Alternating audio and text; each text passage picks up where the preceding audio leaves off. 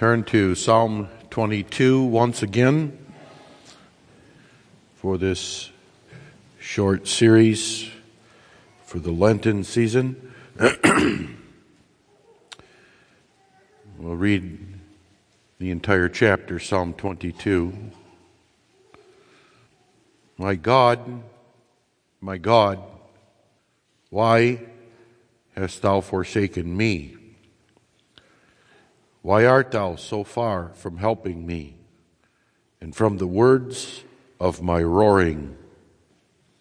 O my God, I cry in the daytime, but thou hearest not, and in the night season, and am not silent. But thou art holy, O thou that inhabitest the praises of Israel. Our fathers trusted in thee, they trusted and thou didst deliver them. They cried unto thee and were delivered. They trusted in thee and were not confounded, but I am a worm and no man, a reproach of men and despised of the people. All they that see me laugh me to scorn. They shoot out the lip. They shake the head, saying, He trusted on the Lord that he would deliver him. Let him deliver him, seeing he delighted in him. But thou art he that took me out of the womb. Thou didst make me hope when I was upon my mother's breasts. I was cast upon thee from the womb. Thou art my God from my mother's belly. Be not far from me, for trouble is near, for there is none to help. Many bulls have compassed me. Strong bulls of Bashan have beset me round. They gaped upon me with their mouths as a ravening and a roaring lion. I am poured out like water, and all my bones are out of joint. My heart is like wax, it is melted in the midst of my bowels. My strength is dried up like a potsherd, and my tongue cleaveth to my jaws. And thou hast brought me into the dust of death. For dogs have compassed me, the assembly of the wicked have enclosed me. They pierced my hands and feet, my feet. I may tell all my bones. They look and stare upon me. They part my garments among them and cast lots upon my vesture. But be not thou far from me, O Lord, O my strength, haste thee to help me. Deliver my soul from the sword, my darling from the power of the dog. Save me from the lion's mouth, for thou hast heard me from the horns of the unicorns. I will declare thy name unto my brethren. In the midst of the congregation will I praise thee. Ye that fear the Lord, praise him. All ye the seed of Jacob, glorify him, and fear him, all ye the seed of Israel. For he hath not despised nor abhorred the affliction of the afflicted, neither hath he hid his face from him. But when he cried unto him, he heard. My praise shall be of thee in the great congregation. I will pay my vows before them that fear him. The meek shall eat and be satisfied. They shall praise the Lord that seek him. Your heart shall live forever. All the ends of the world shall remember and turn unto the Lord, and all the kindreds of the nations shall worship before him, before thee. For the kingdom is the Lord's, and he is the governor among the nations. All they that be fat upon earth shall eat and worship. All they that go down to the dust shall bow before him, and none can keep alive his own soul.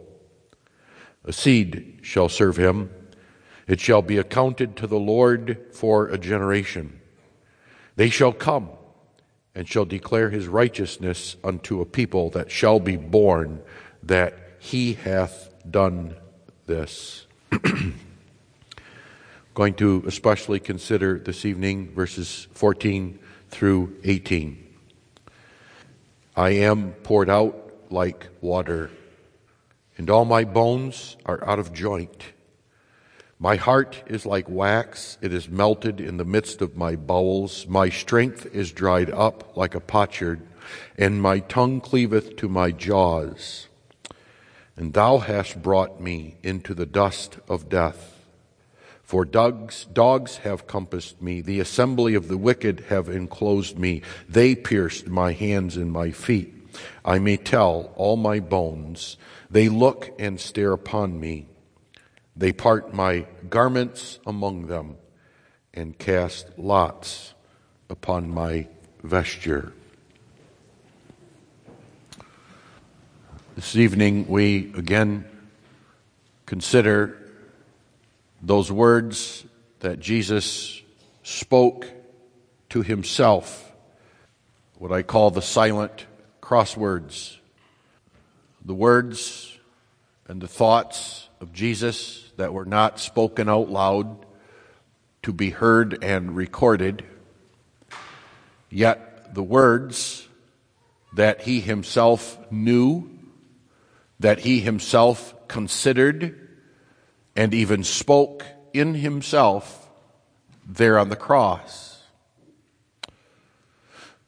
The words that we have considered and the words that are found here in the text are part of a prayer, something he brings before God as the opening words make clear My God, my God. He's addressing God and begins first with the question, Why hast thou forsaken me? Those words are important for understanding the psalm and other elements of the text. For one thing, these opening words and the words that follow indicate how utterly different Jesus is from those whom he has come to save. Jesus recognizes he has been abandoned and forsaken by God. He even recognizes why he has abandoned, been abandoned or forsaken.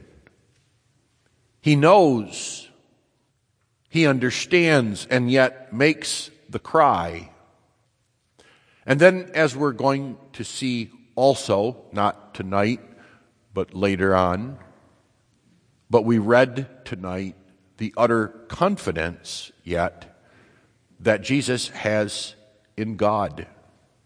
His confidence is not based upon what he feels or what he thinks, but he has an unquenchable love and trust in his God how utterly different he is than us. We almost look for an excuse not to trust in God. If we raise a prayer or two and they seem to hit the ceiling and bounce back into our lap, we give up. Should something evil befall us, we cop an attitude. Why would God do this? Why would God allow this? Why me? and be filled with bitterness, not confidence and love. And it simply shows why we need this particular Savior. That's the importance in the first place. The importance also is, especially with the words of our text, that Jesus now is referring to something slightly different than what he spoke about and what we considered in the sermon last Sunday I am a worm and no man. There we saw that Jesus was referring specifically to his state, his status before God and before men. His status before God and before men is that he is guilty and therefore he is humbled to death. Jesus is talking there about his humiliation, his humiliation as a man. how he has been humbled from being the great God and Lord of heaven to one on the cross, reduced to such tears and cries of despair.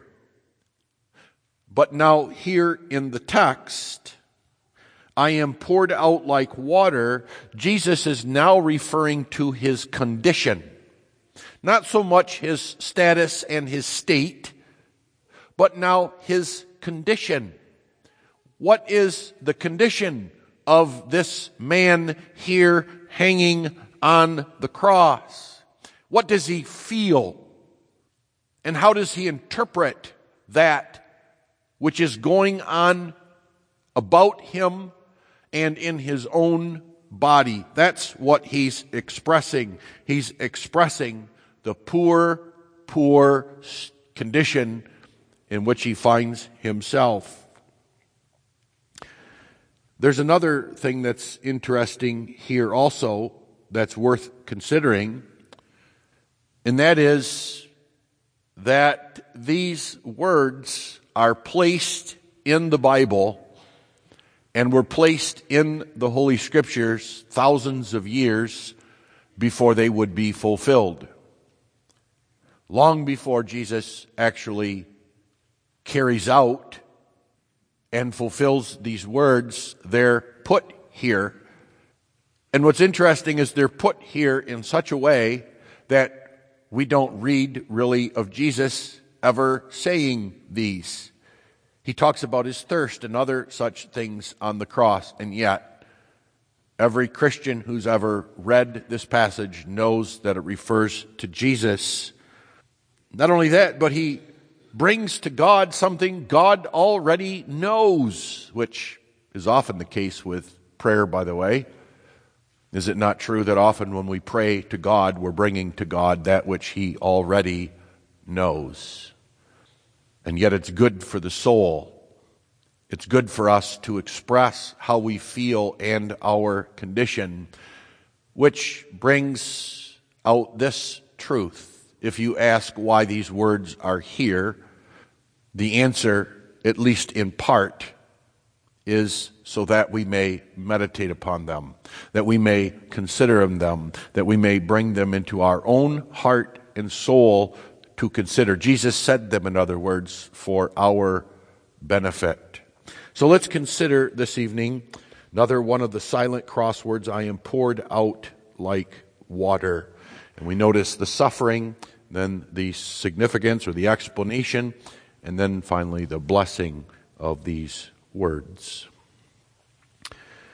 When Jesus exclaims here in our text, I am poured out like water, and likewise everything else that follows, Jesus is referring to a particular form of his suffering while on earth and that is the suffering of death. To put it plainly, when Jesus says, I am poured out like water, he's referring to his death, and he's saying two things about that death. Number one, he's saying that death is imminent. It is right around the corner. It's going to happen at any moment. At any time, he could expire and breathe his last. And therefore, number two, his death is certain.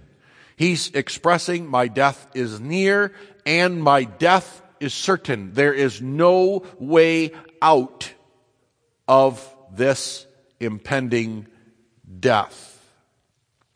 The imminence of his death is evident from the very figure of speech he uses to capture this, which is, I am poured out like water. These are the words of a dying man. And these are the words that this dying man is speaking about his own death. He is giving us words here to explain his death and what his death is like. The first way we know that he is referring to his death and the imminence of his death is because he, in the first place, talks about it. If you go a few to the next verse, he says, I am brought into the dust of death. What he's referring, therefore, has to do with being brought into the dust of death. What Jesus is referring to is that the water of life is draining out of him. It is literally pouring out of him. It's not slowly coming out of him. It's not coming out of him drip by drip, but the water of life, namely his life, is pouring out of him.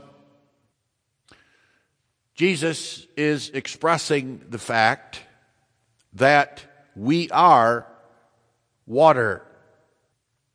We are made up of two things, two essential things. And Jesus refers to one of them because it's a reminder of that.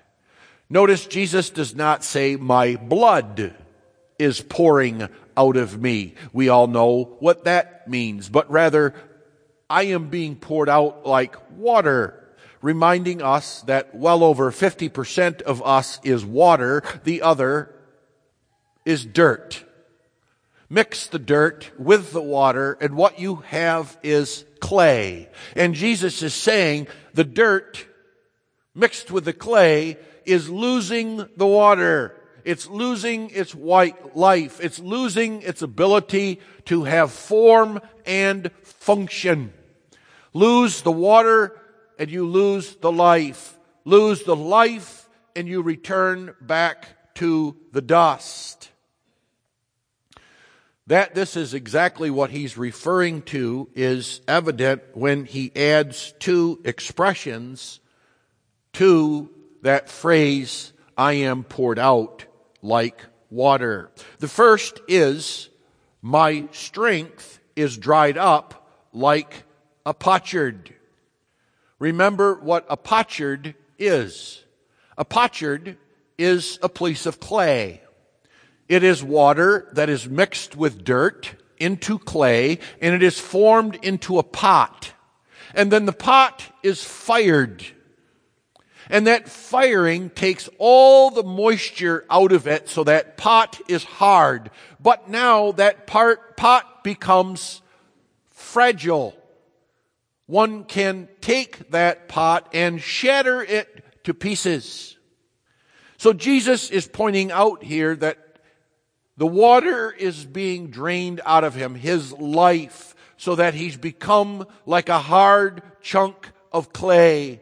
But now not even a clay that one can call a pot, but just a piece of the pot, a potsherd, the kind of thing that you crush under your foot and turn back to the dust which is really what it is. And he's referring there to the strength of life. My strength is dried up like a potsherd. The idea is that is the water pouring out of him. He's being dehydrated. That all of his strength is leaving him. The strength to live, the strength to maintain his form and his function. He's explaining their death. The second related phrase to I am being poured out like water is when Jesus adds, and my tongue cleaveth to my jaws. Now, Jesus there is not simply expressing what happens when one is dehydrated, when the water is poured out of someone. Ask anyone who has been in that condition. And they will tell you that the first thing you notice is that the moisture in your mouth is gone and the tongue locks to the top of the roof of the mouth, seeking and looking for moisture, but not finding it and there in the mouth, the place of taste and speech, one experiences very really that there is no moisture whatsoever. That like clay where the water has left. It's becoming cracked and dried. And he's expressing that. But you also have here an explanation why Jesus only speaks seven things on the cross. Did you ever think about that? You ought to be amazed that Jesus says anything on the cross because the water of life is literally pouring out of him and his tongue is locked to his jaws so that he cannot speak. Yet speak he does, but not very much because every time he opens his mouth to speak, more water pours out of him. That's what Jesus is expressing here. Jesus is expressing that he knows he's dying and his substance is breaking down. The water of life is leaving and he's breaking down back to the dust from which he came. And that is especially expressed in what he says. Notice Jesus does not say, The water is pouring out of me, but I am being poured out like water. Jesus is not simply expressing there a truth that we ought never to forget which is that we are indeed fragile beings. Jesus there is talking about his being, who he is and what he is. It's not like simply water is draining out of him, but that he himself is being poured out. His own being is losing its life and he with it. I am being poured out. Now, that's really what death is like. Death isn't simply that one loses their body, that the various parts that the body is composed of come apart, that the water leaves the body so that the dirt mixed with the water becomes back to dust. That's what it is. But you understand when that happens, the person the being himself is poured out into the dust, is poured out into the ground, into the grave. And Jesus is expressing that's what's happening to him. His entire being is being broken down and divided and split up and brought to the dust and to the dirt. He's saying that of which I made that which allows me to exist, to walk and talk, have form and function, is just draining away. And I'm draining with it. Now, Jesus adds again to that this knowledge that he's dying and that his substance is breaking down as the effect of the water leaving him. He adds to that as he did also when he said, I am poured out like water. Notice he adds, and all my bones are out of joint. You have to see these things as all fitting together. He says, all my bones are out of joint. That's literally what's happening to him on the cross. He is on the cross, hung by nails, driven through his hands and his feet. And as he pours out like water, as he loses the substance of life, he loses his strength, he loses the ability to even keep his bones where they ought to be. His bones are extremely distorted. His frame is being racked out of joint. That which holds up his body that which gives the body its substance is coming apart. And that especially because the mode of his death, crucifixion especially brought that out. The bones are not even any longer where they ought to be. They're in places where they ought not to be. And when they're there, someone realizes, I'm dying, and it's right around the corner. He says, My heart is like wax. Keep in mind, he's talking about the whole man. I'm poured out like water. He talks about the two basic constituent elements of who and what he is water and dirt. Talks about how it affects his jaw or his mouth or his speech or his tongue. Talks about how it affects his strength. His strength is going into the dust. Talks about his bones. And now he talks about the other essential element of man. Man is not simply his body. Man is not simply his tongue. Man is not simply his hands and his feet, but he talks about his heart. My heart is like wax. It is melted in the midst of my bowels. Now you understand what the heart is. He's not talking about the thing inside of him that goes bump bump and pumps blood all around. That's just a picture of the spiritual heart. That in each person, in each human being is a heart. That heart is his spiritual center. That heart is out of which flows all the issues of his life. From that heart flows how he thinks about life and acts about life, what he wills and will not do. That heart is what connects him to God. That heart is where he stands in communion with God, where he enjoys fellowship with God, and where he, God fellowships with him. Right there, in that heart. And so now he says, My heart too. It's just melting. Like wax under a flame, just drip, drip, dripping into my bowels, into the depths of my being. I'm losing not simply physical strength. I'm not, I'm losing not simply my physical abilities, but my spirit. My spirit is draining away. My conscious connection to God and everything pertaining to the spirit world is melting like wax. I am, he says, being brought down to the dust of the earth. Now that's what we have to see.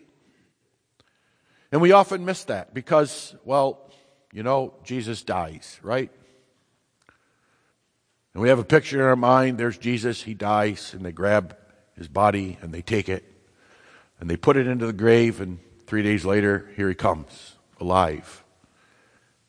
And we forget that Jesus' death was a real death, and Jesus explaining the true horror of death. Jesus is explaining what death was for him. Even though in that grave he never saw corruption, what happened to him broke him down into pieces. We eat at the table, do we not? His broken body and his shed blood. That's what he's expressing here. And he speaks not only of the imminence of his death, but the certainty of it. It is right around the corner and certainly around the corner. And that's brought out by three additional expressions. Dogs have compassed me. He identifies them as the assembly of the wicked. He sees about him all sorts of the wicked. The they he refers to includes all of his enemies, not simply the Romans, but the Jews. Not simply the rich and the wealthy, but the poor. Not simply those who are leaders in the church, but those who follow the leaders. Not simply the wicked world, but also the church. They are all arrayed around me like dogs. And you understand the idea there is that his death is the ultimate expression of their wickedness. That which shows clearly that they are the dogs that they are is the very fact that they're staring at him, surrounding him there on the cross. And he notices two things that they have done. They have enclosed me. That's an expression that although they may have many differences. In many ways, they're as different as day and night, yet they are united in one thing. Let this man die. Let this man be crucified. Let this man be taken out of this world. Let him enter into the grave and the dust and be no more. They're gathered there for one purpose, to ensure he does not escape, to ensure he does not come down off that cross, to be sure that there's only one way off that cross, and that is into a grave. He says, they pierced my hands and my feet. Now you understand, Jesus there is not talking simply about the fact that they nailed him to the cross earlier. You have to understand what Jesus is talking about. They nailed his hands and his feet to the cross, and he is now feeling the pain of that much more acutely than he did when first they were driven in. And how he sees that pain in his hands and his feet is like this. He sees it as the teeth of these great bulls and these dogs. He sees it as their claws. There on his helpless hands and feet, because they are nailed to the cross, are latched the fangs of dogs. That's how he sees it. Again, the idea is that they add to his suffering they will ensure he does not come off the cross. And not only that, they have an understanding of what's going on. They are tearing him apart as dogs do. When a pack of dogs gets a hold of you like that, you don't have much time left. And Jesus understands that. He expresses the certainty of his death also when he speaks about his bones. He talks about his bones. I may tell all my bones, they look and stare at me. You know what he's talking about? That when one is crucified, one's rib cage actually gets so far out of joint it stares at you. Normally you can't see a rib cage like that. But if I nail you to a cross and stick you up, you're going to see a rib cage. It's going to be staring at you. And you're going to see it staring at you. You're going to see it accusing you. That's how he sees even his own bones. They look and they stare at him as if they're saying, Why are we here? What are we doing here? This is not right. This is not the way it should be. Don't you realize that if you don't get off this cross, we're going to be dead? That's what he sees out of his own ribcage, out of his own bones. Another expression that his body is literally being torn apart. Then he notes this too They part my garments among them and cast lots upon my vesture. He notices that too. It's not just that they stripped him naked, that they took his outer coat and his inner vesture so that he's hanging there naked for all the world to see. The nakedness of man, the utter humiliation. But now they're going to take his garments and split them up. It's interesting how the Gospels make something of this. That there's two things that happen. One is his outer garment, they tear into pieces, and they each take a piece. His inner garment, which was one woven piece of cloth, they do not tear. They simply cast lots, and someone's going to get the whole thing. But you have to understand what Jesus sees in all that. What Jesus sees is the greed and the wickedness of these dogs and these people arrayed about him. They don't need these torn pieces of cloth. They don't need his garment. But they take it anyway to further humiliate, to show the greed of man, what man really is like.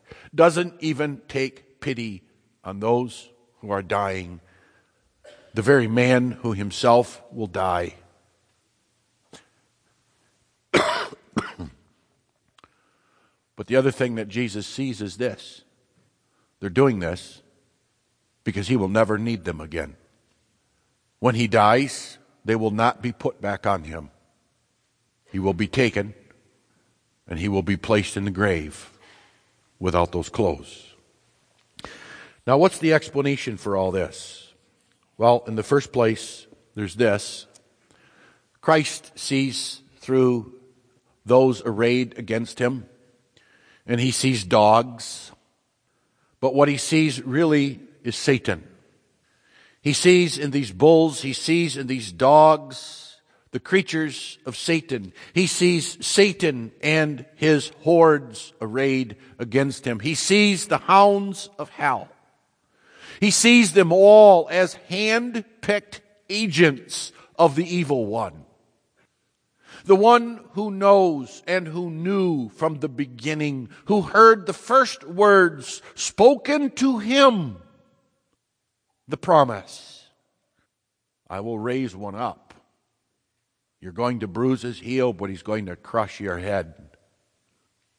And ever since then, had been looking for him had been looking for him in the human race, had been looking for him to show up. And when he shows up, he pounces.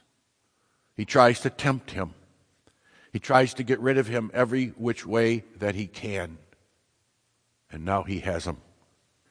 He has this one who's supposedly going to crush his head right where he wants him on a chunk of wood, nailed to the cross an army of people arrayed around him so he cannot get off. Barking and baying, tearing and ripping, the water he sees, Satan does, all of it pouring out. He's rubbing his hands in glee. He's about ready to die, and Christ sees it all. He knows what's behind all this. There's a word to us here also, and that is this is death. One need not die on a cross to have the water poured out of them. Oh, yes, Jesus is suffering this uniquely in a way that none of us can because God is punishing him for our sins. Nevertheless, Remember, this is what makes death the horror that it is. This is why we fear death. It tears us apart. We live in these bodies, we think we're quite something. We're well put together, very strong. But all that has to happen is for the water of life to leak out, and you return right back to the dust.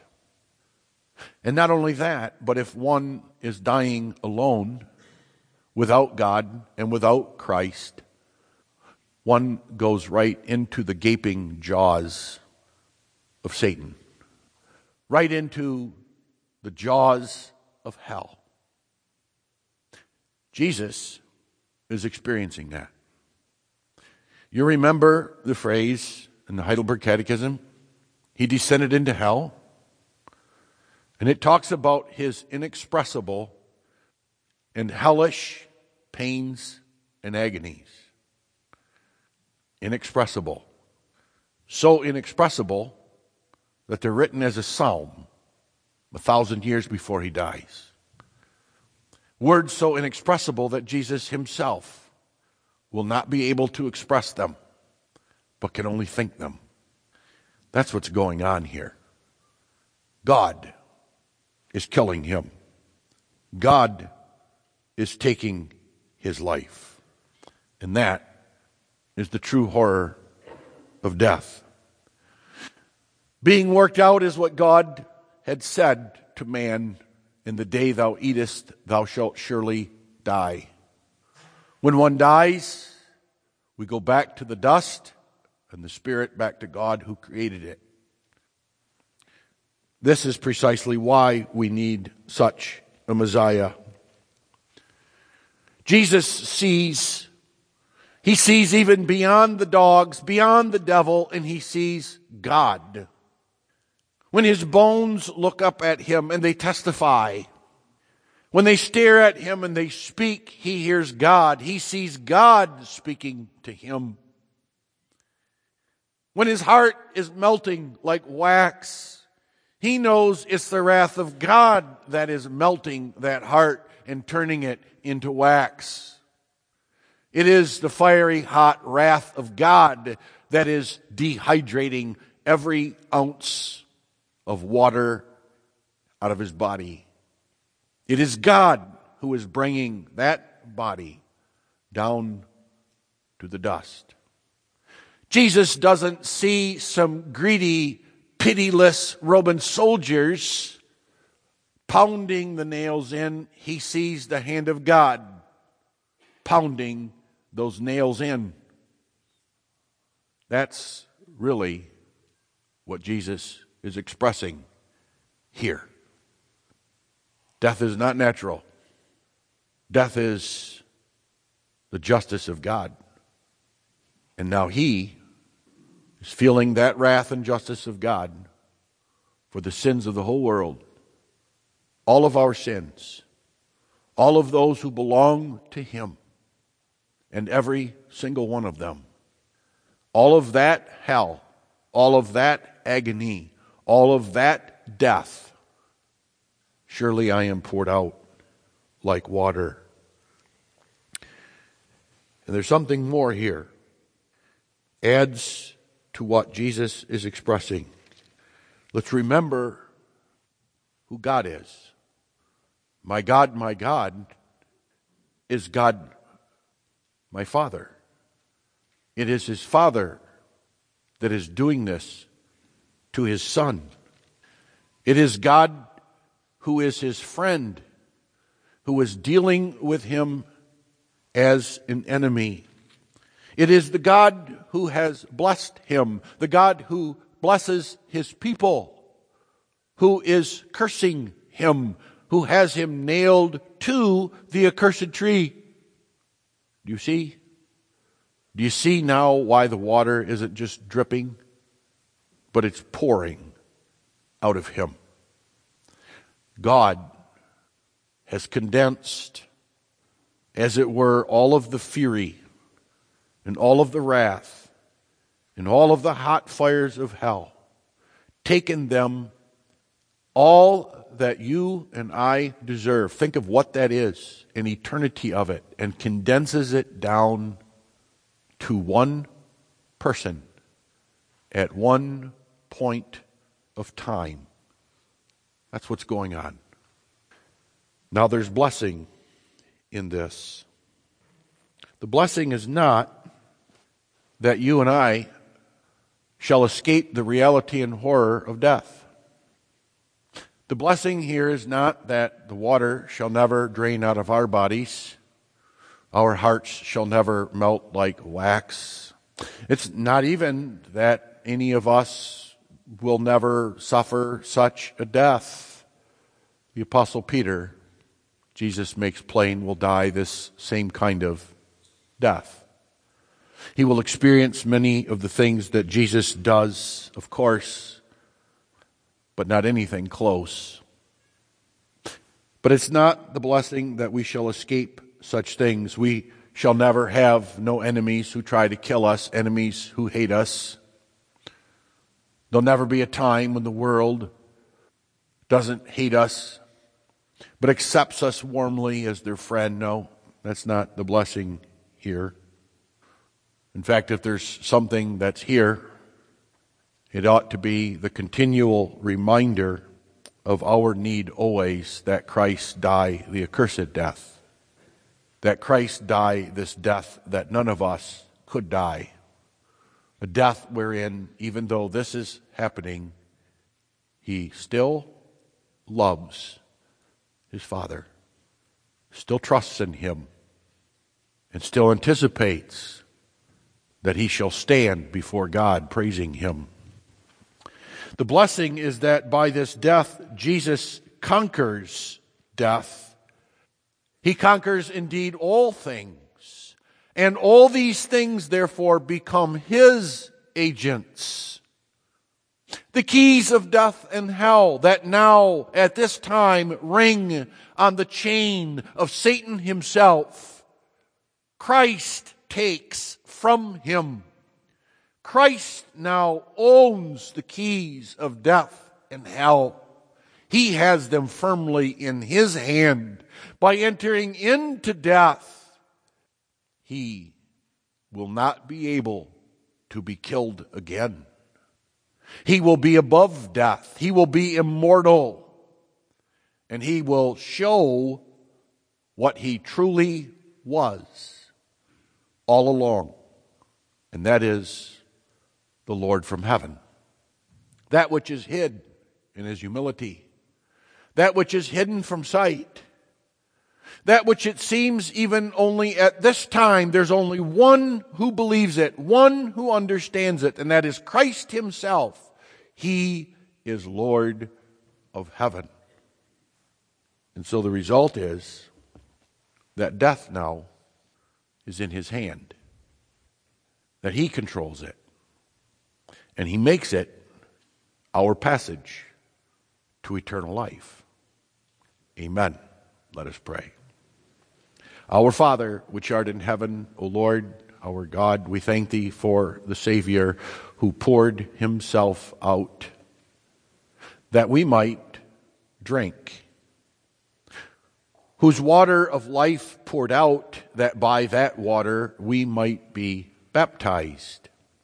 Baptized with that very water that poured out of him into his death, so that we never suffer death as punishment, but only as a passage into eternal life. We thank Thee for this great and glorious gospel. Give us faith to believe in Him and Him alone.